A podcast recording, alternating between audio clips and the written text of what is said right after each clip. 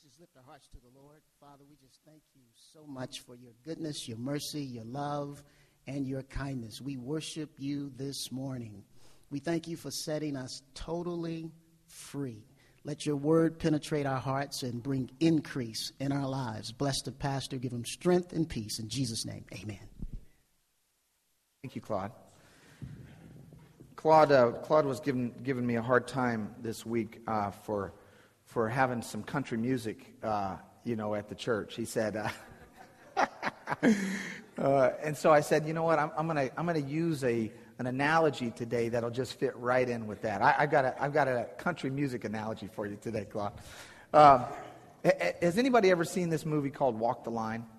It's, it's a movie about Johnny Cash, the, the biography of Johnny Cash. And um, there's, this, there's this great scene in the movie where Johnny Cash, who has been, he's already started to become famous, he's already got a hit song, he's already out on the circuit, he's making great money, people know who he is, but he's gotten addicted to these prescription drugs. And these pre- prescription drugs are waking him up for the show and putting him to bed after the show.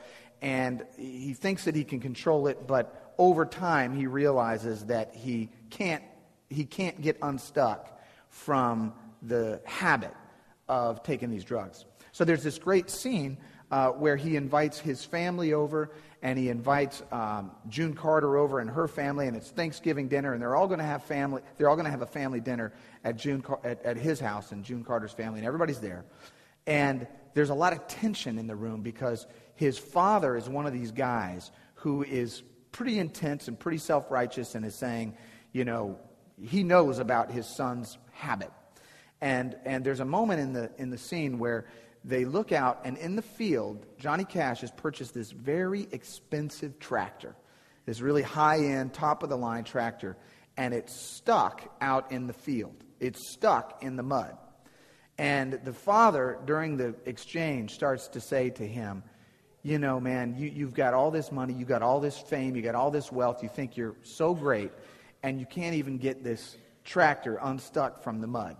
You know, you're, you're, he's saying you're nothing. You know, he grew up in a farming uh, life and he, you know, worked really hard, and so he's kind of giving his son a hard time.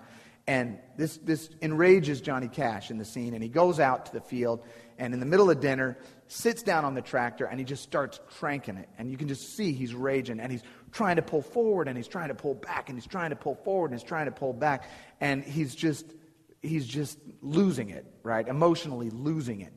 And the family are all watching him and they feel really, really sad for him because I think what they see is what we see is that this tractor being stuck in the mud is like a metaphor for his life. It's like an analogy of his life. He's got all the bells and whistles. He's got everything going for him. He's famous. He's wealthy. He's looking good. He's, and everybody knows him. But he just, there are parts of his life that he can't, he can't break free. He's stuck. And I think if all of us are honest, if all of us are honest today, we can say that there are parts of our own lives where there's something that is persistent and habitual, and there's a persistent failure or sin or problem in our life that we have trouble breaking free from. Can, can somebody say amen to that? I mean, I might be the only one, but, but I think we all struggle in certain areas of our life to get unstuck. And we tend to, uh, we, we, can, we can, if we're not careful, get into what I call a shame spiral, where we start to, we, we, we try, we have our best intentions, we you know, put ourselves out there, and then we fail, and then we feel guilt and shame, and then we try again, and then we fail again, and we feel guilt and shame, and we look back at our life and we go, how come I can't just free myself from this issue? Whatever it is, how come I can't free myself from this issue? And we're going to talk today about getting unstuck, about the, how the gospel can liberate us from these persistent sins, these persistent habits, these persistent failures and flaws in our life that hold us back and keep us from being totally, completely liberated. Um, your particular habit or sin or temptation is going to be particular to you. you know, they're all essentially the same. There's nobody experiencing anything that hasn't been experienced by somebody else. And the truth is, there's everything that you're experiencing in your life, probably somebody else in this room is also experiencing the same thing, right? Because we are a congregation of sinners, not a congregation of saints. We're a congregation of sinners saved by grace, right? So whatever it is that you're struggling with, somebody else is probably struggling with it too. And if they're not struggling in this room, it's not, you, you can probably throw a rock and hit somebody else that's got the same issue. Um, the great lie about sin is that it is liberating. The, the, the, the, lie that sin sort of masquerades as is that sin is a liberator. Like, I want to be free, so I'm just going to go do whatever I want. And the other great lie is that the gospel is constricting and restraining and binding. When in fact, the opposite of both of these things is true. The gospel is absolutely liberating. The gospel of Christ, Jesus says, I've come that you might have life and that more abundantly. Where the Spirit of the Lord is, there's liberty, right? He whom the Son has set free is free indeed. So the whole point of Jesus coming to, to, to the earth is to set you and me free from the burden and the weight of sin. And the whole point of sin is to ensnare and trap you and hold you back and hold you down, but it's masquerading as liberty, right? the scriptures say in, in uh, Proverbs 5 the iniquities of the wicked ensnare him, and he is held fast in the cords of his sin. Whatever that sin is, it ensnares you, it traps you, it binds you.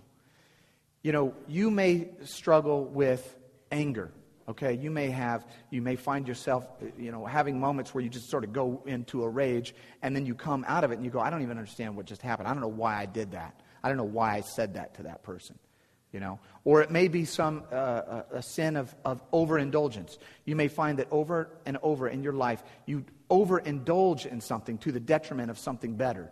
And then afterwards you go why did i do that? I mean i just i just i shouldn't have done that right? It may be a there's the sin that you struggle with most may be lust, where you know you keep finding yourself with habits that you don't want to do, whether it's pornography or, or you know um, s- sinful thoughts or or interactions with uh, folks that you don't you shouldn't be interacting in that way with, right? Or it may be bitterness or jealousy. You may look around at other people and go, uh, you know, I don't know why they got what they've got and I don't have what they've got, and you find yourself getting bitter and angry, and you know what I mean? I mean, so so I'm not going to be able to hit them all, but some somewhere you're going to fit into one of these, right? Or maybe more. Um, and if you don't, then then you're all. Let me just tell you something. You're all alone. You're all alone in this room, all right? Because our great leader, our great you know uh, uh, man of the faith, the Apostle Paul says this. He says I don't understand my own actions. We went through this verse the other day, but I love it. I don't understand my own actions, for I do not do what I want, but instead I do the very thing that I hate. For I have the desire to do what is right, but not the ability to carry it out. This is the Apostle Paul speaking. For I do not do the good I want, but the evil I do not want is what I keep on doing. Right? So, all of us, including the Apostle Paul, Peter, James, and John, everybody, every disciple, every follower of Christ from, from the day one until today struggles with this problem of persistent habits and persistent temptations and persistent sins that keep sort of holding us back. All right? We all agree to that? So I want to talk just a few, uh, a few moments today. This will be a short sermon um, and you're like, oh, good, the, sh- the, sermon on sin is short. All right, good. Uh, uh, I'm going to talk just for a few moments today about how we can break free. What is the process by which we can break free from some of these sinful habits and, and, and issues that keep coming up? And the first principle I want to talk about is this know your pattern. Know your pattern. Um, in 2008, there were some researchers from Northeastern University, and they did this really interesting study. What they did is they got 100,000, they got the numbers of 100,000 anonymous cell phone users, and they were able to track their mobility around the city in which they lived um, by looking at the data from phone towers. So, you know, you're on your cell phone, it's, it's transmitting to a certain tower, but then if you go you know, a couple miles further one direction, it'll go to another tower. So they were able to look at this data and look at uh, all of the information about these cell phones, and they were able to track the mobility of the cell phone users. So they were able to see, they didn't know who they were, but they were able to see that these people you do the same sort of pattern over and over and over again in their travels. Um, we tend to think that we're sort of spontaneous and we sometimes we just might run out and go do this or go do that. But what they have found is that when you think you're being spontaneous, you're actually part of a larger pattern. So if you say, you know what, I'm going to go crazy, I'm going to go up to White Castle today. You know, I haven't done that for a long time. Well, if they track you, they'll find that you're pretty consistent. It might be once every six months. It might be, you know, three times a day. I don't know. That's, that's, your, that's your call. But, but you know, there's a, there's a consistency to your pattern. In our lives, in our emotional life, in our intellectual life, in our behavioral life, there are patterns. Whether we know it or not, we kind of do things over and over and over again. And in our temptation life, in the pattern of sin and habits in our life, there are also patterns. There are, there are moments that lead up to us tripping and falling. It doesn't just happen spontaneously, like, whoa, how did that happen? There's a pattern that leads up to it, right? And so the first principle I want to talk about just for a few minutes is know your pattern. Know what it is. Know your triggers. Know what your habits are. Um, in Lamentations, it says, Let us uh, test and examine our ways. Let's take a moment to reflect on what it is that we are doing. What is it that leads us? What, what is it that precipitates us tripping up and falling and sinning? What is it? What's our pattern? Um, in uh, Matthew 26 41 says, Watch and pray, watch and pray that you may not enter into temptation. Jesus said this to his disciples when they were literally falling asleep. They were literally falling asleep at the garden when he was trying to pray, right? But a lot of us, although we may not literally be asleep, although, you know, if the sermon lasts too long, some of you might, but, but we are all, we're all at times figuratively asleep, right? Figuratively, our own spirits, we can kind of shut down and sort of be oblivious to what it is that we keep doing, right? We can be figuratively, uh, figuratively asleep. And he's saying, wake up, watch, know your pattern, know what you're doing, so that you will not enter into temptation over and over and over again. And then I love uh, in 1 Corinthians, Paul says, Therefore, let anyone who thinks that he stands take heed lest he falls. Take heed. Be aware. Wake up. Know your pattern. Get, uh, know what's going on. Know what is precipitating your fall, right? What this means, what I think this means, is that we all have sort of what I'll call triggers, right? We're not all tempted at the same time, right? Some of you may be tempted in the daytime, some of you may be tempted at night. You know, so know, like, questions you want to ask yourself. When are you tempted? When are you tempted? Are you tempted in the morning, you know, because you're feeling surly and suddenly you want to bark at somebody and then you're being mean? Are you tempted at night? Are you tempted at, you know, at de- in the day in the, in the middle of the day when you're, you know, just floating through the afternoon and you find yourself that that's when I find myself being tempted. Um, where are you tempted? Are you tempted when you're alone? Maybe you're tempted alone in your house at night, right? Or maybe you're tempted when you're at work. You're with a particular colleague or in a certain environment, or you go out and it's a, you know, it's a Friday night and you're, you're having fun with your friends, and then you suddenly find that you're falling prey to temptation, right? So know where, when you're tempted, where you're tempted, with whom you're tempted. Sometimes chemistry makes things happen that wouldn't happen otherwise. You get with one person, and suddenly you're like, how come I always get in trouble when I'm with this one person? And I don't get in trouble when I'm with other people, right? So you want to examine with whom you are. And, and maybe it's you're alone when you're tempted.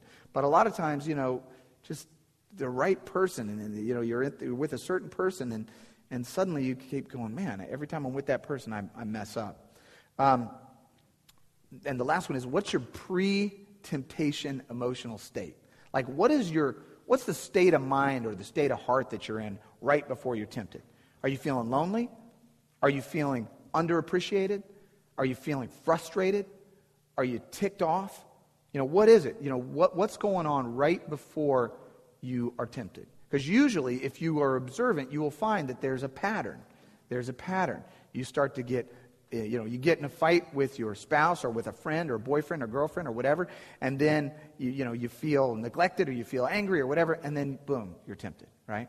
So number one is know your patterns, okay? Number two is avoid rather than resist.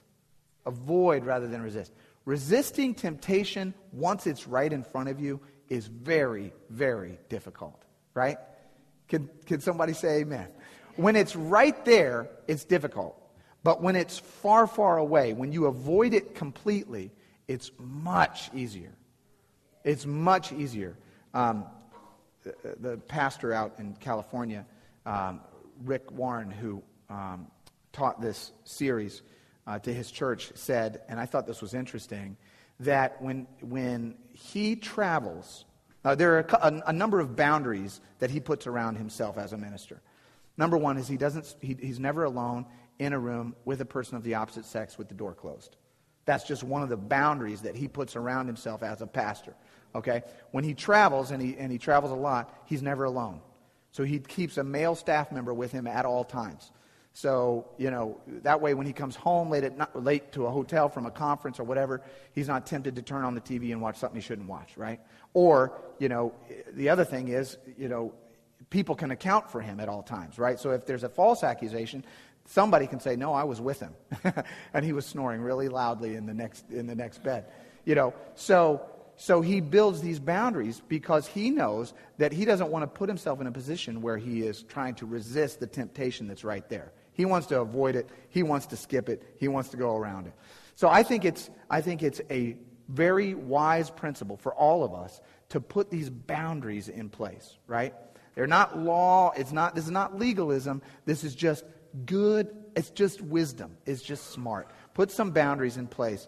Um, Proverbs 20 or Proverbs 4, 25, 27 says, Let your eyes look directly forward and your gaze be straight before you. Ponder the path of your feet. Then all your ways will be sure. Do not swerve to the right or to the left. Turn your foot away from evil. Like, don't, don't go up to evil as close as you can without touching it, right? You know, if you don't want to get burned, stay away from the fire, okay? Um, in uh, 1 Timothy, and, and then throughout other passages, and I won't go all through, through them, but there's this principle where, uh, where we run from evil, right? Just stay away from it. But, but as for you, O man of God, run from evil things and pursue righteousness. Like, run from it. Run, hide, get away, get far, far away. Um, my, uh, my father, who was a pastor for many years uh, and a great, great man of God, he also had those same boundaries that he just put in place. And the benefit of that was that he had a very happy, loving marriage his whole life until he passed away. Uh, there was never any concern, there was never any allegation of indiscretion. Uh, he was, my mom felt reassured by the boundaries that he put in place. He felt reassured by the boundaries that he put in place, right? So you do these, you put these boundaries in place, and it just secures you, right? Rebecca and I have the same, these same boundaries. This is the way we do it. You know, we don't, we don't, we're not alone with people of the opposite sex.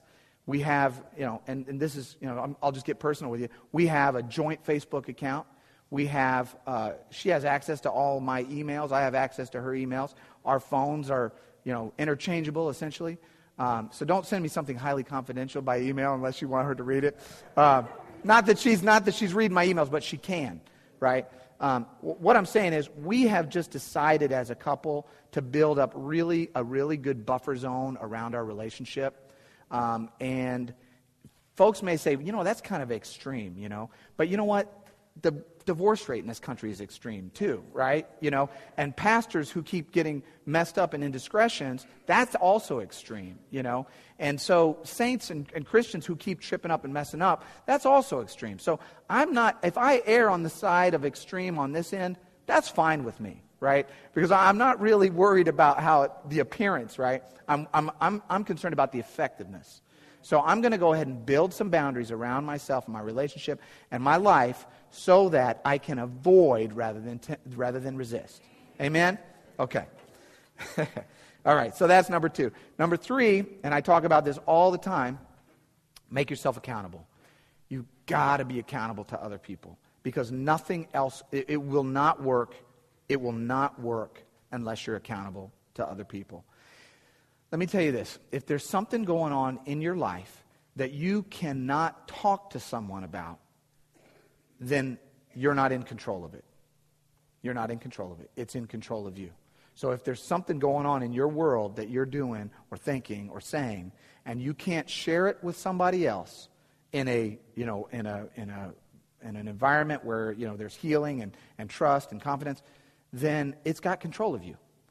Because everything, you know, the power of sin is in the secret. When we bury it, uh, it's got control of us. When we expose it to the light, then we can fix it. It can be addressed. It can be, it can be, it can be changed. Um, I want you to think of it like this. When I talk about accountability and sharing and confession, think about it like this. If you're carrying some habit or some persistent temptation or some sin in your life, you're carrying it all alone, right? The moment you confess it to someone that you trust, you have just found someone to help you carry the burden. So the burden, whatever it is, is not going to get heavier, it's going to get lighter okay? And you think, you may anticipate that, oh my gosh, it'll be so embarrassing and shameful if I share this with someone. It won't be. Because what they're going to do, nine times out of ten, if they're, if they're a, you know, a solid person who's thoughtful and who loves you and, and who you can trust, they'll go, I get that. Yeah, I mean, I might not struggle from, with that particular issue, but I get it. That doesn't surprise me. That doesn't blow my mind, right? You, you'll be surprised at how unsurprising your sins are. you would be really surprised at how unsurprising your sins are. Um, so make yourself accountable. Ecclesiastes 4, we did this last week, but I want to just say it again. Two are better than one because they have a good reward for their toil. If, if they fall, one will lift up his fellow. But woe to him who is alone when he falls and doesn't have anybody to lift him up. If you're out there stumbling and you're on your own, it's hard to get back up. But when you've got somebody to go, okay, got you, man, I'm going to help you. I'm going to pick you back up. You know, I'm going to help lift you up out of this, right?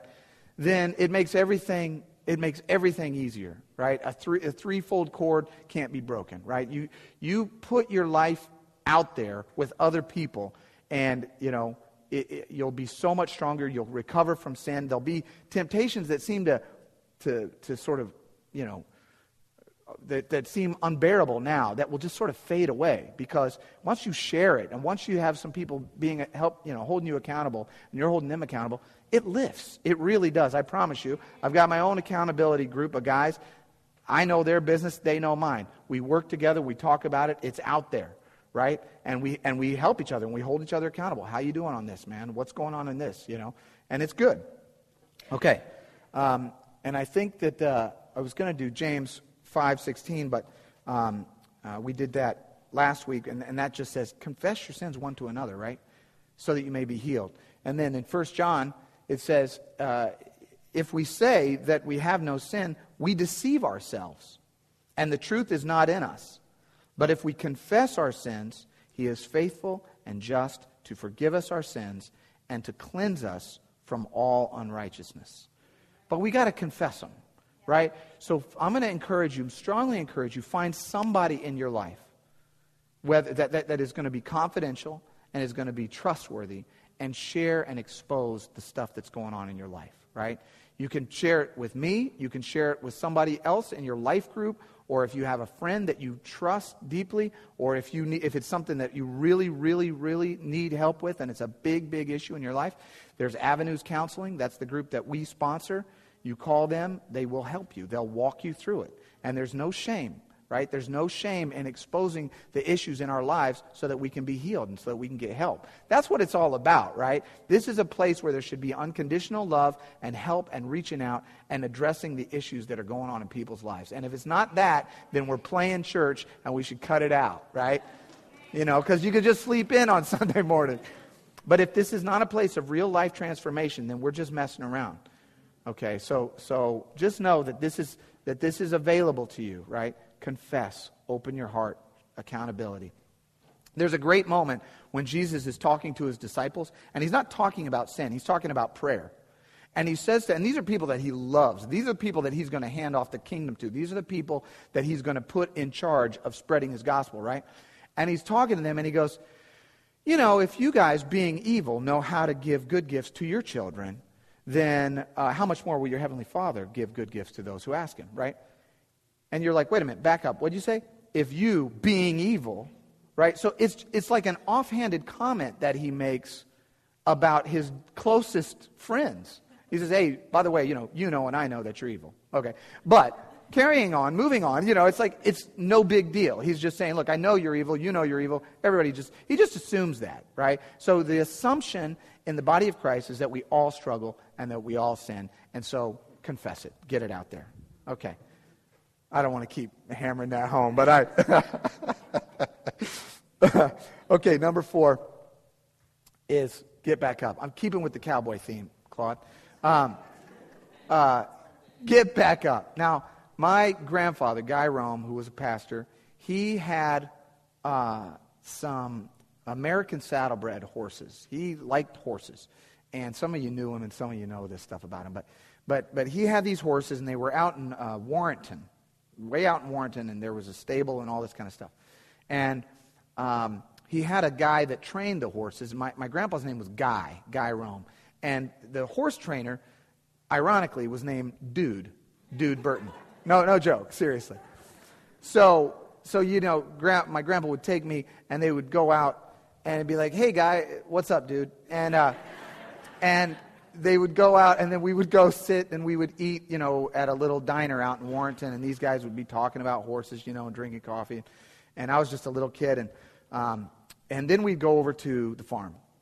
And my grandpa had this thing where he would say, we'd walk out to the farm, there'd be these horses there, and he'd say, you know, Brent, why don't you go ahead and go ahead and get on one of those horses. He'd say, uh, and this was the phrase that he always used that horse is green broke. It's green broke. And broke, a, a, horse that's broke means you can ride it like it's been trained. A horse that's not broke means you better not get on it, it'll buck you off.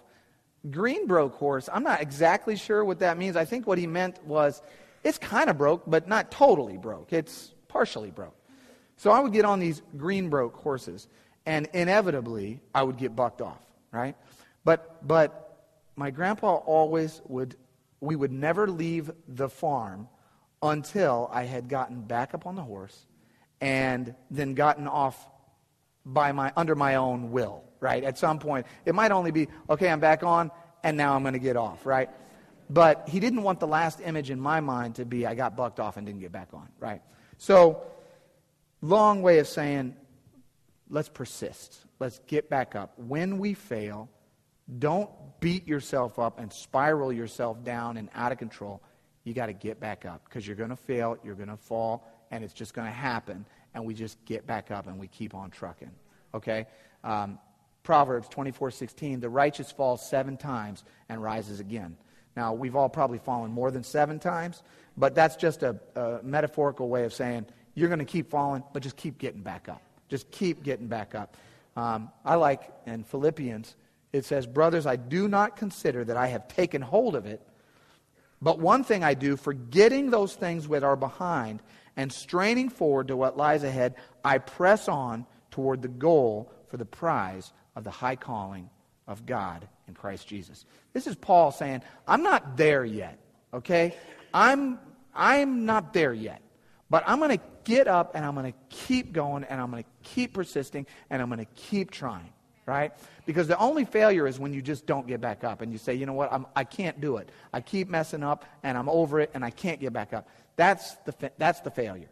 It's not failure to, to, to fall and get back up, right? We just get back up and we keep moving. I love this quote, and I put it in your bulletin. Nelson Mandela says, I am not a saint unless you think of a saint as a sinner who keeps on trying, right? We just have to keep on trying. And while we're doing that, and I'm going to end with this while we're trying, while we're trying to get up and go on and, and, and, and stumble and rise and stumble and fire, rise, let us not forget that we are doing it under the grace and the mercy of our Lord and Savior. His mercy covers us. His grace redeems us, restores us. This is, we're not doing it alone. We're not doing it under the harsh eyes of judgment. We're doing it in an environment where God is saying, I get it. Come on, let's go. Let's get back up. We're, gonna, we're okay. We're going to make it. It's going to be all right. Okay? Let's go. Let's get it back up and let's try again. And um, if, you, if you read uh, Hebrews 4, I love this. It says, We do not have a high priest who is unable to sympathize with our weaknesses. The high priest is Jesus. But one who, in every respect, every respect, has been tempted as we are. He's been tempted in the same category as you, in the same way as you, and yet without sin. Let us then with confidence draw near to the throne of grace that we may receive mercy and find grace to help in time of need. He knows our weakness. He's felt your weakness. He's been tempted like you. So go to him in confidence, not shamefaced, not dragging, you know, dragging and your tail between your legs. Go to him in confidence because he's been there. He's covering you with grace and mercy. He loves you. He wants to restore you. He wants to heal you. That's his goal. He wants you to be free. He wants you to be completely and totally free. Amen? There's gonna, they're, they're going to sing a song in just a few minutes, but I'm going to just give you some of the lyrics. It's called Man of Sorrows. And it says, Man of Sorrows, what a name for the Son of God who came. Ruined sinners to reclaim. Hallelujah, what a Savior. Hallelujah, what a. Bearing shame and scoffing rude, in my place condemned he stood, sealed my pardon with his blood. Hallelujah, what a Savior. What a Savior. Guilty, vile, and helpless we, spotless Lamb of God was He. Full atonement. Can it be? Hallelujah. What a Savior. I, w- I just want to say, Hallelujah. What a Savior. When we fall, we can get back up. He covers us with His grace, and we just keep, keep moving towards Him. Amen? Amen. Amen. How many of you want to be totally free today? We can do that. We can be totally free in Christ. So, um, just in closing today, I just want to, I'm going to pray with you. And, and as you pray, really, just ask God to, to help you. Like, open your heart and just say, God, can you help me with this issue in my life? Can you guide me? Can you lead me? Can you take me where you want me to be? Can you free me so that I can be the man or the woman that you want me to be? Amen? Amen. Let's pray.